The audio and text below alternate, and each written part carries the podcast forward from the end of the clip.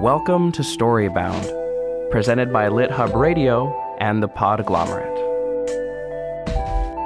I'm your host, Jude Brewer.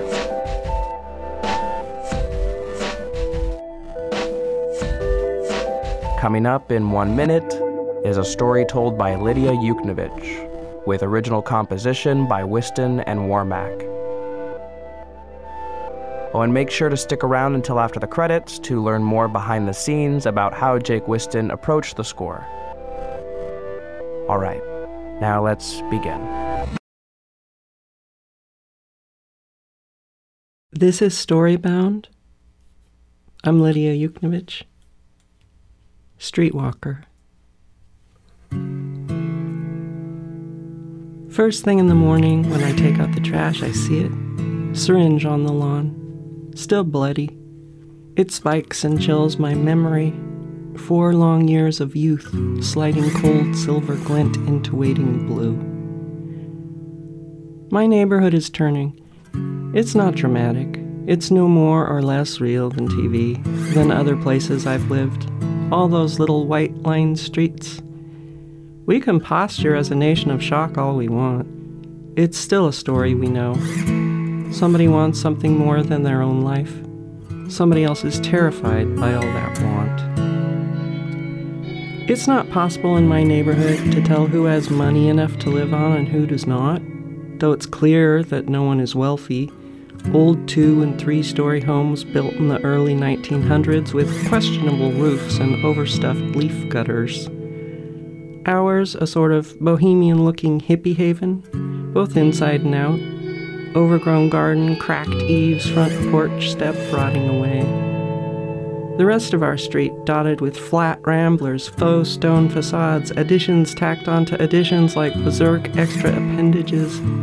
One of the houses has been graced with a concrete lion so regal, covered in moss and bird shit.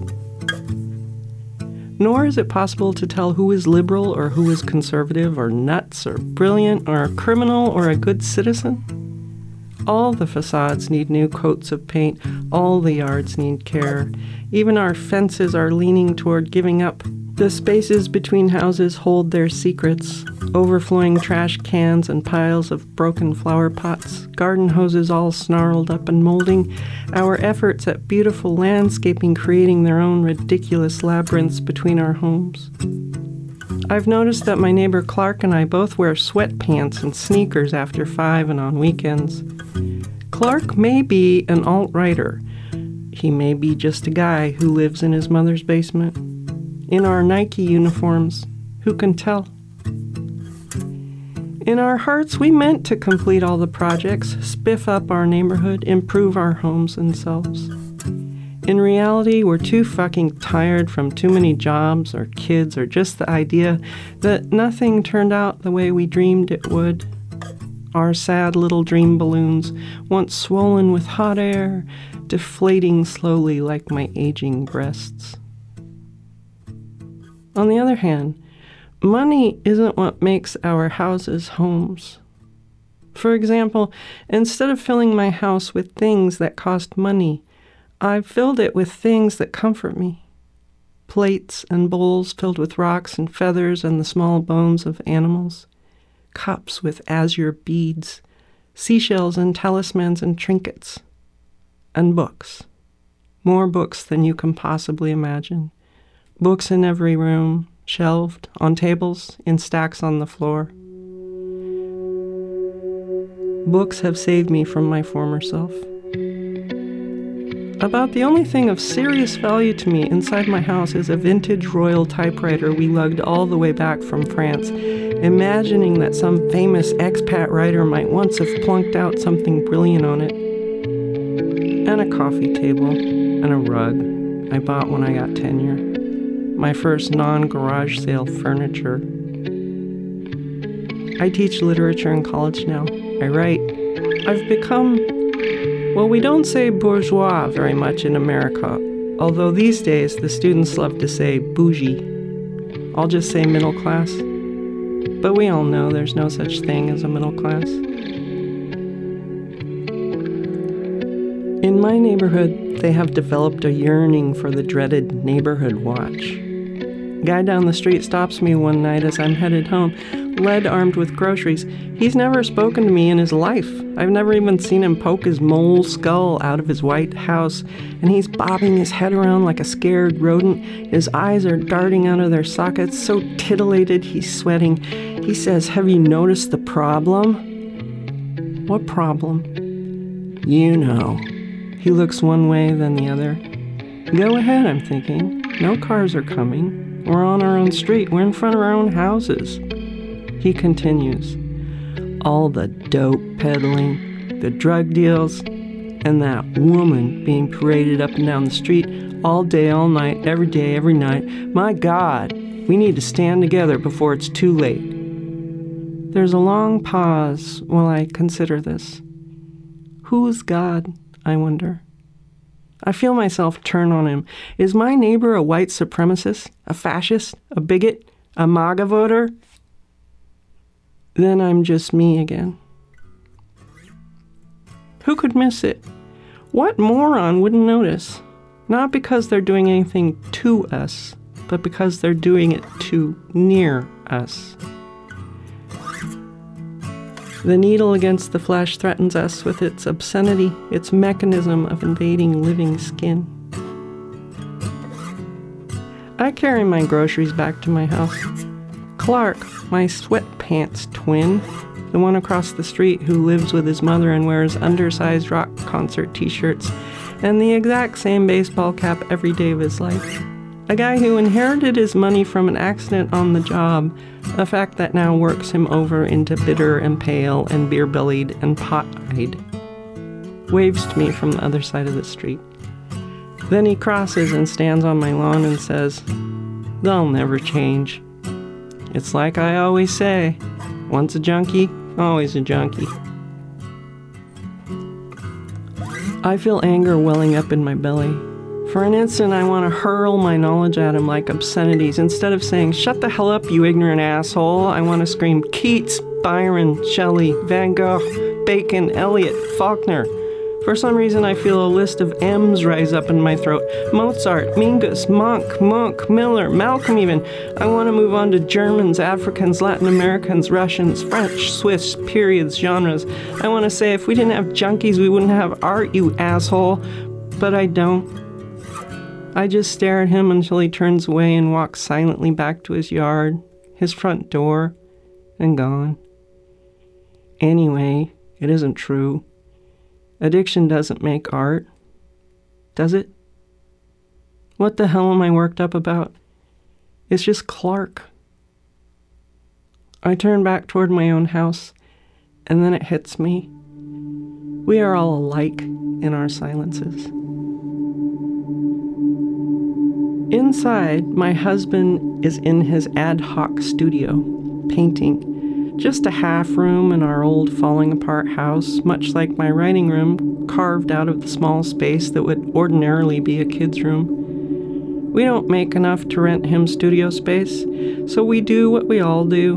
We invent ways to live what we cannot have. I set the groceries down with relief, not because I'm tired, but because I know he is responsible for dinner because never again will I have to be responsible for dinner. This is part of my love for him. You'll never know the relief that a junkie or a woman can feel when the pressure of the giant script of woman or wife begins to lift. And he loves me too, because I can kiss the jagged scars on his wrist like it bleeds a sweet white sugar and he can butterfly kiss the collapsed veins on my left arm under all the long sleeve shirts I wear to work. We're still learning to live in these houses, these lives. We're loving over our outcast and beaten hearts. For the longest time, neither of us could afford therapy, insurance, or any other route to wellness. Today, we probably could afford some kind of medical cure for maybe one of us, but neither of us has that much investment in attending to the hardcore addictions anymore, which is just as well. It's easier to keep drinking wine, downing prescription medications, moving potward down the road of our lives. The easy, low key addictions of homeowners.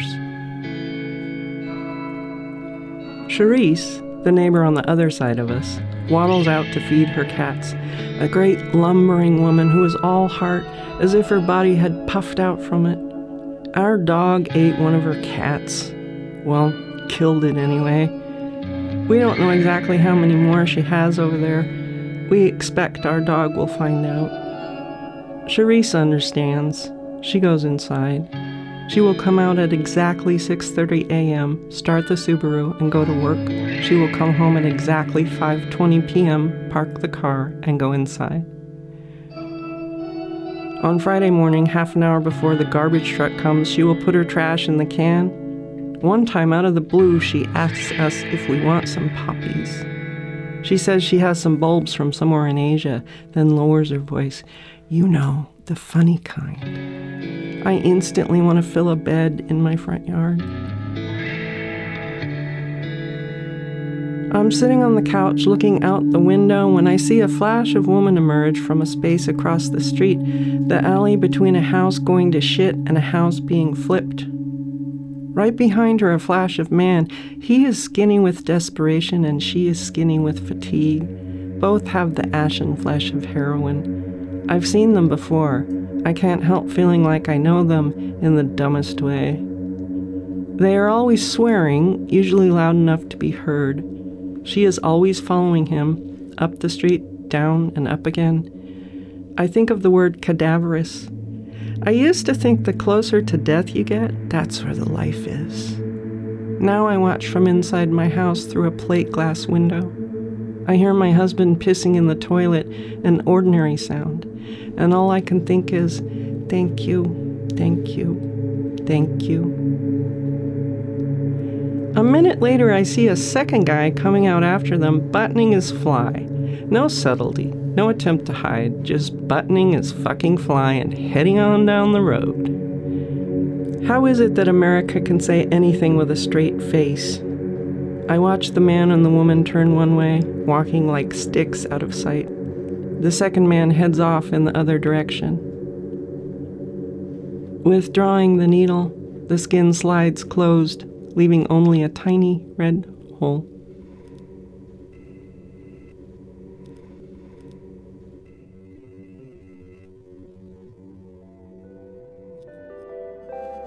You are listening to Storybound. And now for a short break.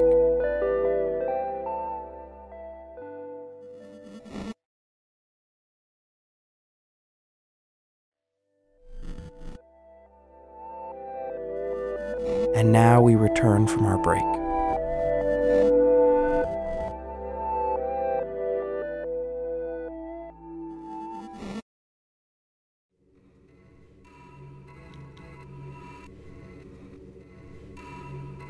Later, I'm inside, the living room window just plain glass against the night. Phyllis across the street is at it again. She waters her flowers and yard at about 11:30 every night. She's bent and rounded in the back from age, but she still looks feisty. She's got her white hair and a sassy little bun on top of her head. Once I saw her march over to the couple yelling at each other on the corner and tell the guy he was just an arrogant loudmouth. He took a step toward her, and she didn't budge. She just stood there, all five foot nothing of her, with the eyes of a roach. You ain't never gonna get rid of me, Buster. I'm gonna live to be a 190 years old. The next time I see them, I'm alone in the house, on the living room couch, reading student journals. I tell the community college students to write about what scares them.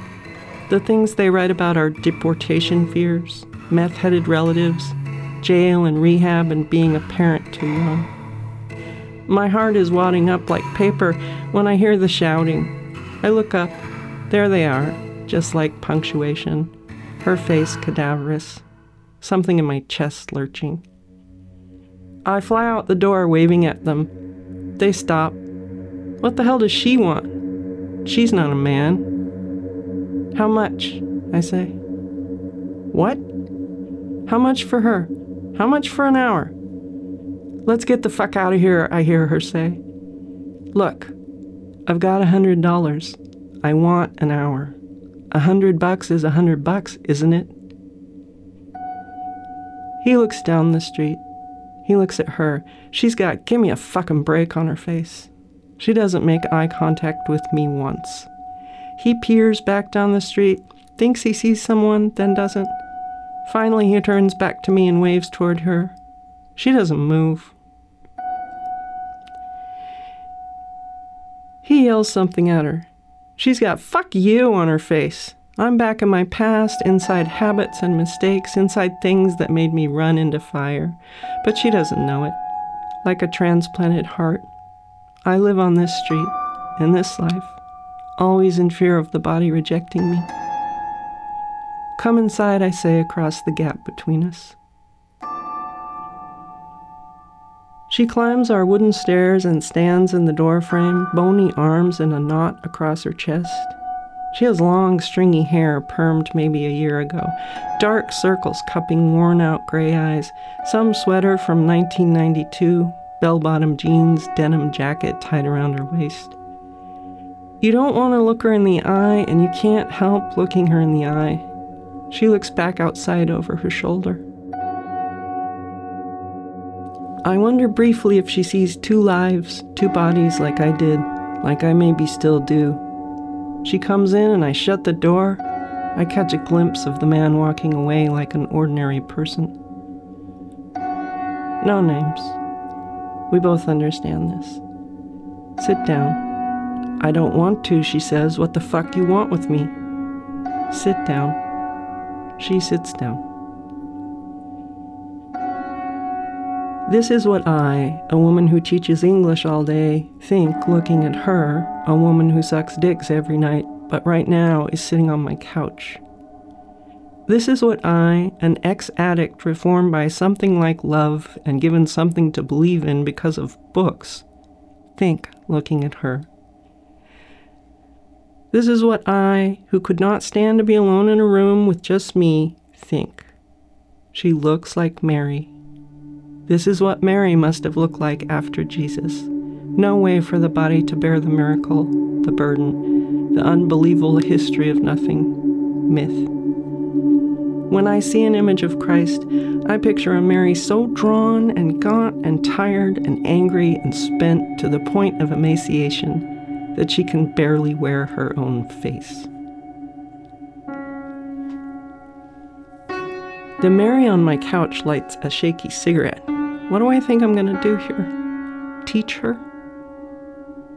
Then she does something that disperses all my idiotic projections. She puts her cigarette out directly on my coffee table, spits on my throw rug. The restoration hardware coffee table I bought when I got tenure. The throw rug supposedly from Tibet, though I have my doubts. I've got this woman in my house.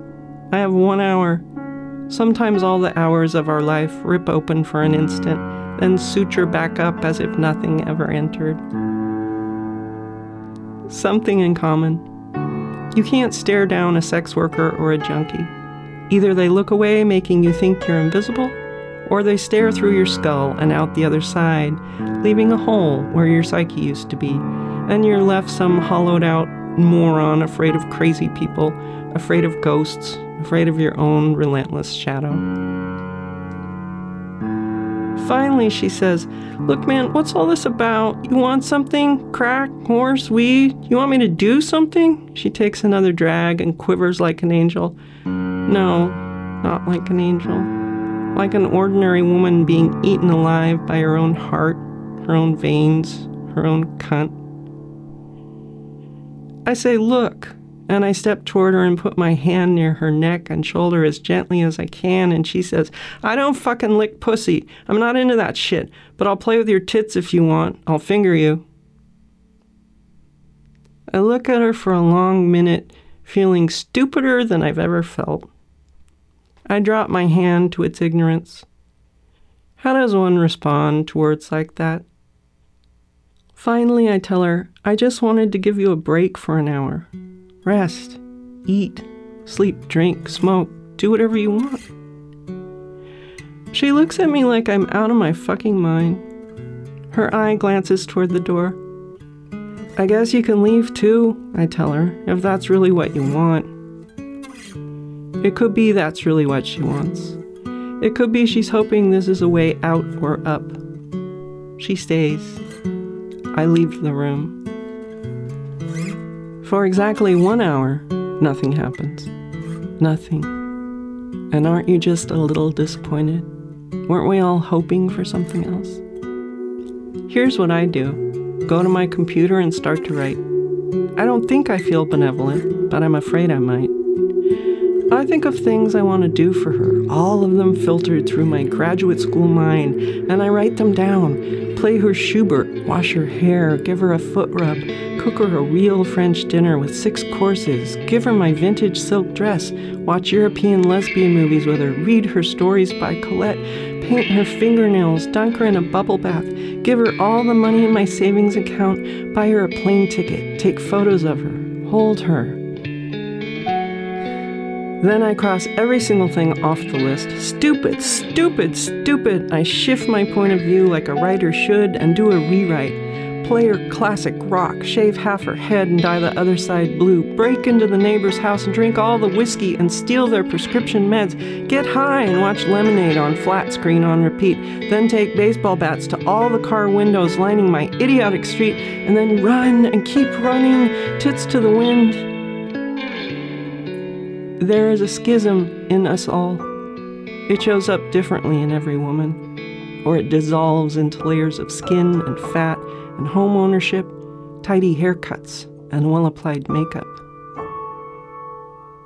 I'm really rolling in there, alone at my screen. An hour later, I come back fevered with compassion, pumped up from my writing.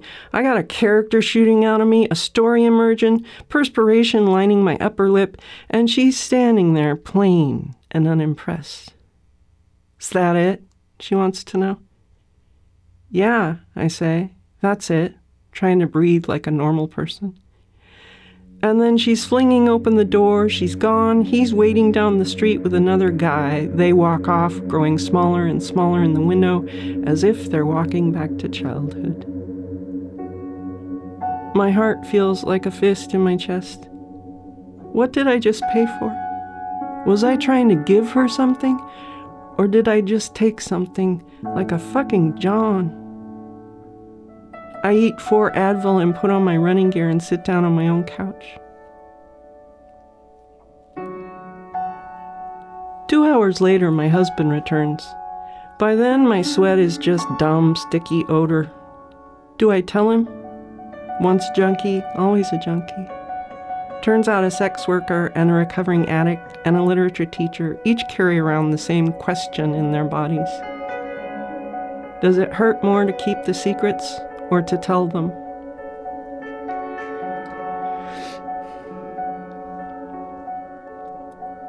I pour each of us a glass of Pinot and he starts on dinner.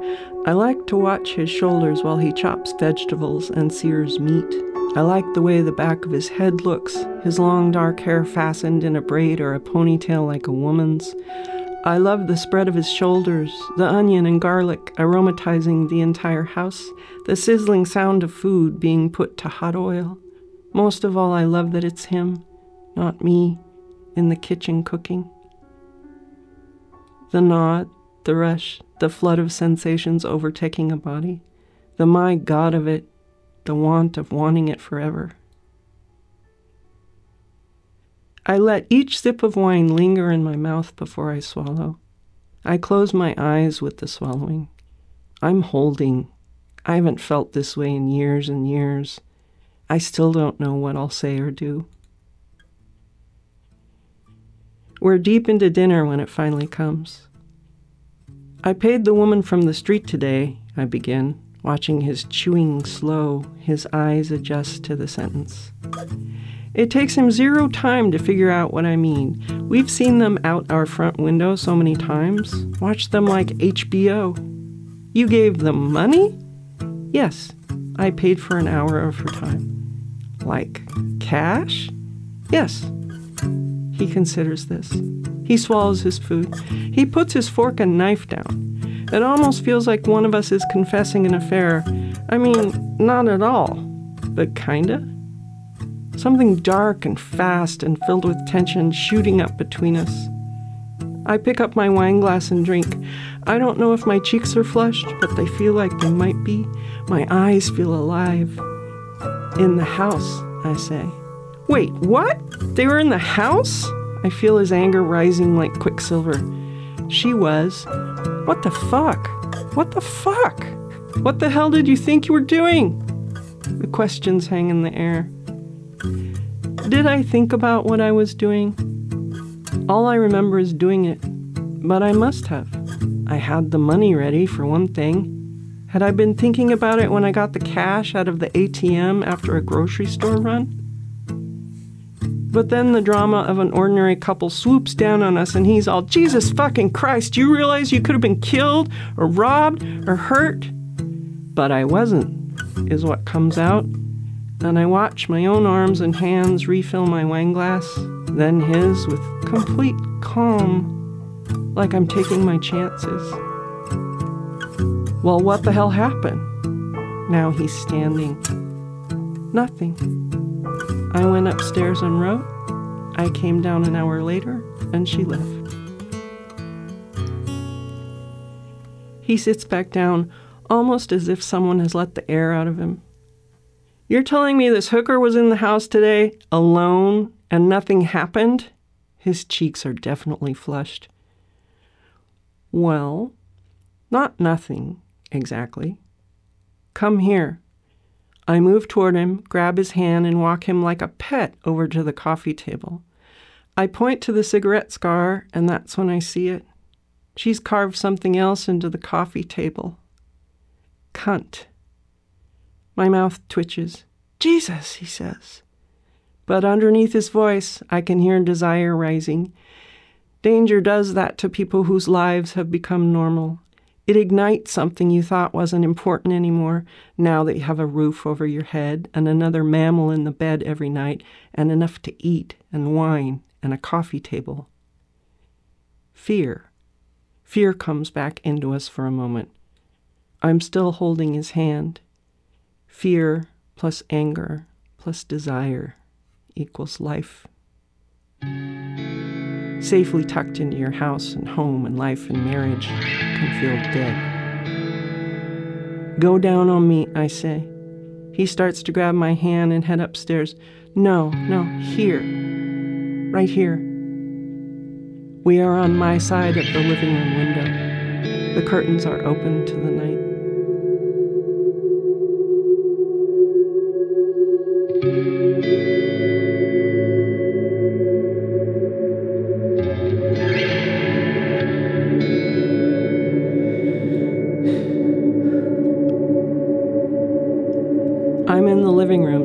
Pinot. My husband is in his pretend studio painting. She's been gone a week. I'm watching TV, trying to recognize something.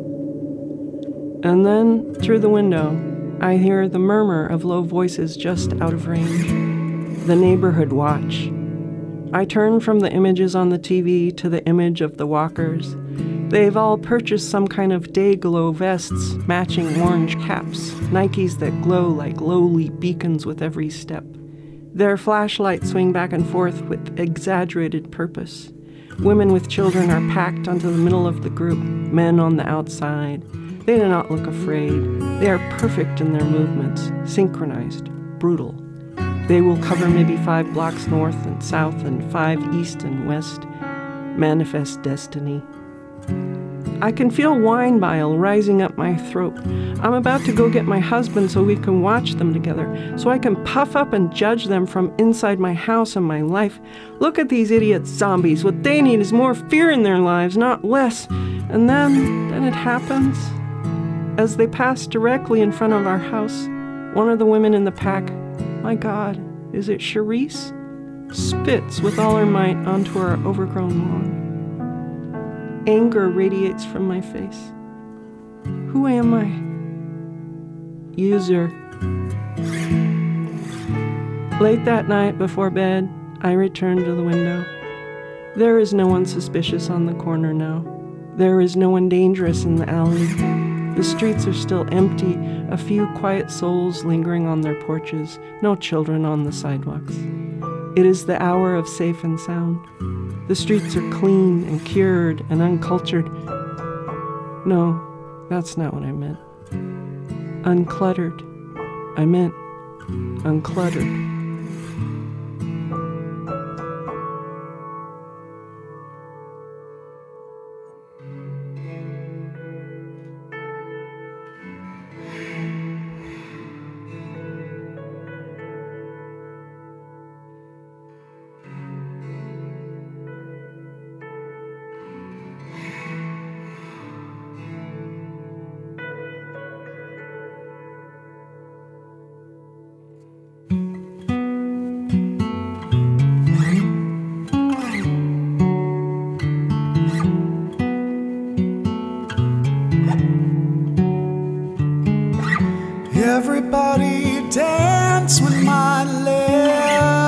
Curse. Enjoy the crescendo as it gets worse. Stoke my laurels,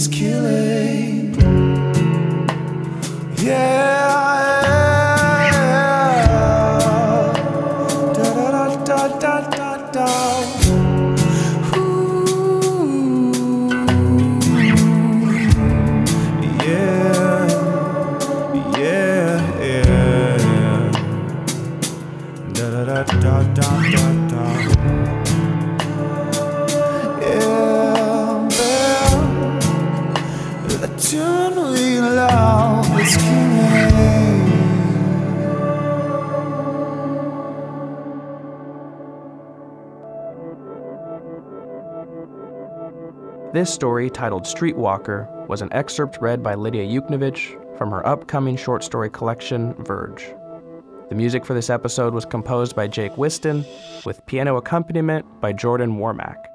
The song Victims of Phalaris was written and performed by Whiston and Warmack, whose music can be found on Apple Music, Spotify, or wherever you prefer to stream your music. Just type in Whiston and Warmack. We also want to thank Jynne Dilling Martin and the team at Riverhead Books, as well as Tim Carplus at Yellow Room Recording for engineering the recording with Lidia. Storybound is mixed, produced, and hosted by me, Jude Brewer. Our executive producers are Jeff Umbro of The Podglomerate and Justin Alvarez of LitHub. This show's theme was developed with the help of James Cook. You can find his music under the name Grain Table. Want to tell us what you think of the show? Find us on Twitter at StoryboundPod, or you can tweet at me directly at Jude Brewery. New episodes are released every Tuesday. Next week, we'll hear a story from Matt Gallagher with original composition provided by Colin Hogan of the Colin Trio. And now you are about to hear a sit down with Jake Whiston and myself, and we're going to explore the behind the scenes of this episode and how it was made.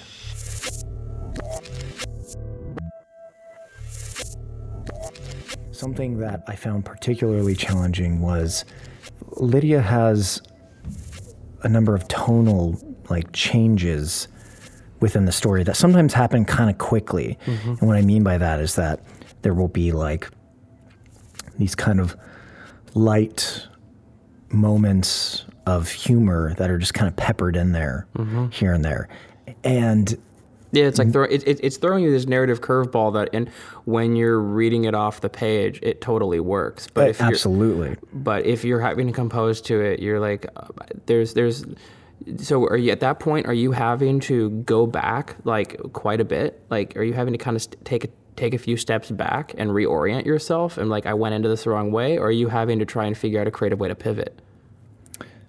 I think mostly a creative way to pivot because as I constructed it, uh, con- actually constructed this score with the pieces that I had, I did that chronologically. I never went out of order um, while I was working my th- way through it from from the start to the end, and so that's when I would run up against those little um, roadblocks. especially for the fact that you weren't going off of any text. I mean, I just gave you the, I just gave Yes, you the recording, and it wasn't until afterward that I was like, I could have given you some text to go off of to kind of help guide you. Uh. I am an ass. Um, but uh, and I kind of felt like that was maybe for the best actually after the fact. For some reason, I'm not sure if I can completely justify that, but it kind of felt that way. I almost felt like the text would have gotten in the way somehow because it wasn't really about the text anymore. It was about Lidia's reading and her, you know, Her actual performance of of, the text. Yeah. Right.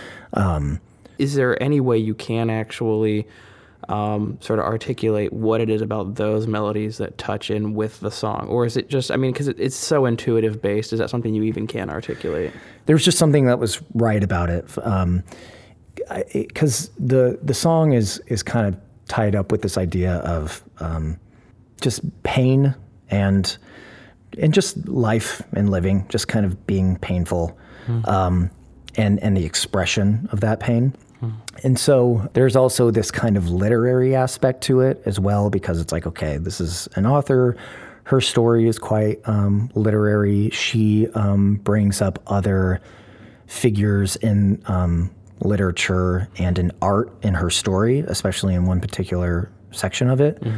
And the song Victims of Phalaris is based off of um, a passage from Soren Kierkegaard's uh, Either Or.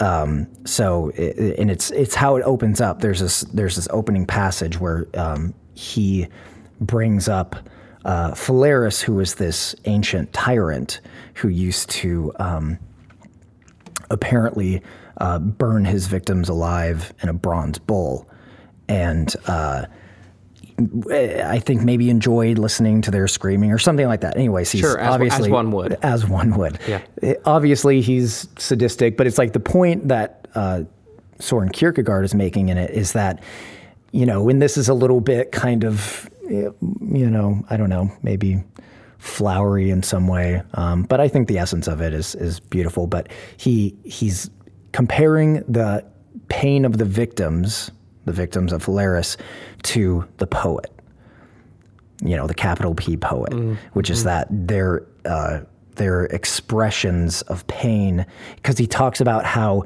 when they would, uh, you know, well, he compares it to their screams being like the expressions of a poet, and that what the audience is doing. Uh, for the for the poet is they're saying oh you know your words are so beautiful and they want more and they want more but what they don't realize is that they're asking for more pain from the poet because their you know their screams come out sounding so beautiful that people want more and more and more of it or whatever. Yeah. Um, well, I find this fitting that you know, with literature, that we're sitting right under, right beside a bookshelf. Um, We're in yeah we're in my home under a makeshift vocal booth that we made that looks like a um, a child's tent. like a lean, Made- like a lean-to, you know, where you put the tarp. It does, yeah, it does. Um, made with two chairs. It looks like uh, Jude and I are going to have a sleepover. I used to love sleepovers growing up. Those were the best. Sleepovers were the best because then you could like, cool, we're gonna make stuff, and that's. I'd always try and ra- like wrangle my friends, like, let's go make videos, let's go write stories, let's go whatever. And like, dude, can we just like play some games? Like, why do you want to make stuff? so now we're grown ups making stuff in your living room. That's right. And I'm going to tell you nothing about my childhood, so that that did nothing. That's why I was really hoping to to crack you open like an egg and let's get into your your deep your deep troubled psyche. Yeah, um, phenomenal work, man. I just yeah, I loved hearing you uh, work on this episode. Thank you. I appreciate that. Yeah, I'm. I think I'm proud of it, but it's it was painstaking. I didn't ask you if you were proud of this. in fact, in fact, on a, on a scale of one to ten, can you tell me how disappointed you are? Not in just in yourself, you know. Oh, oh. Does this go into the negatives?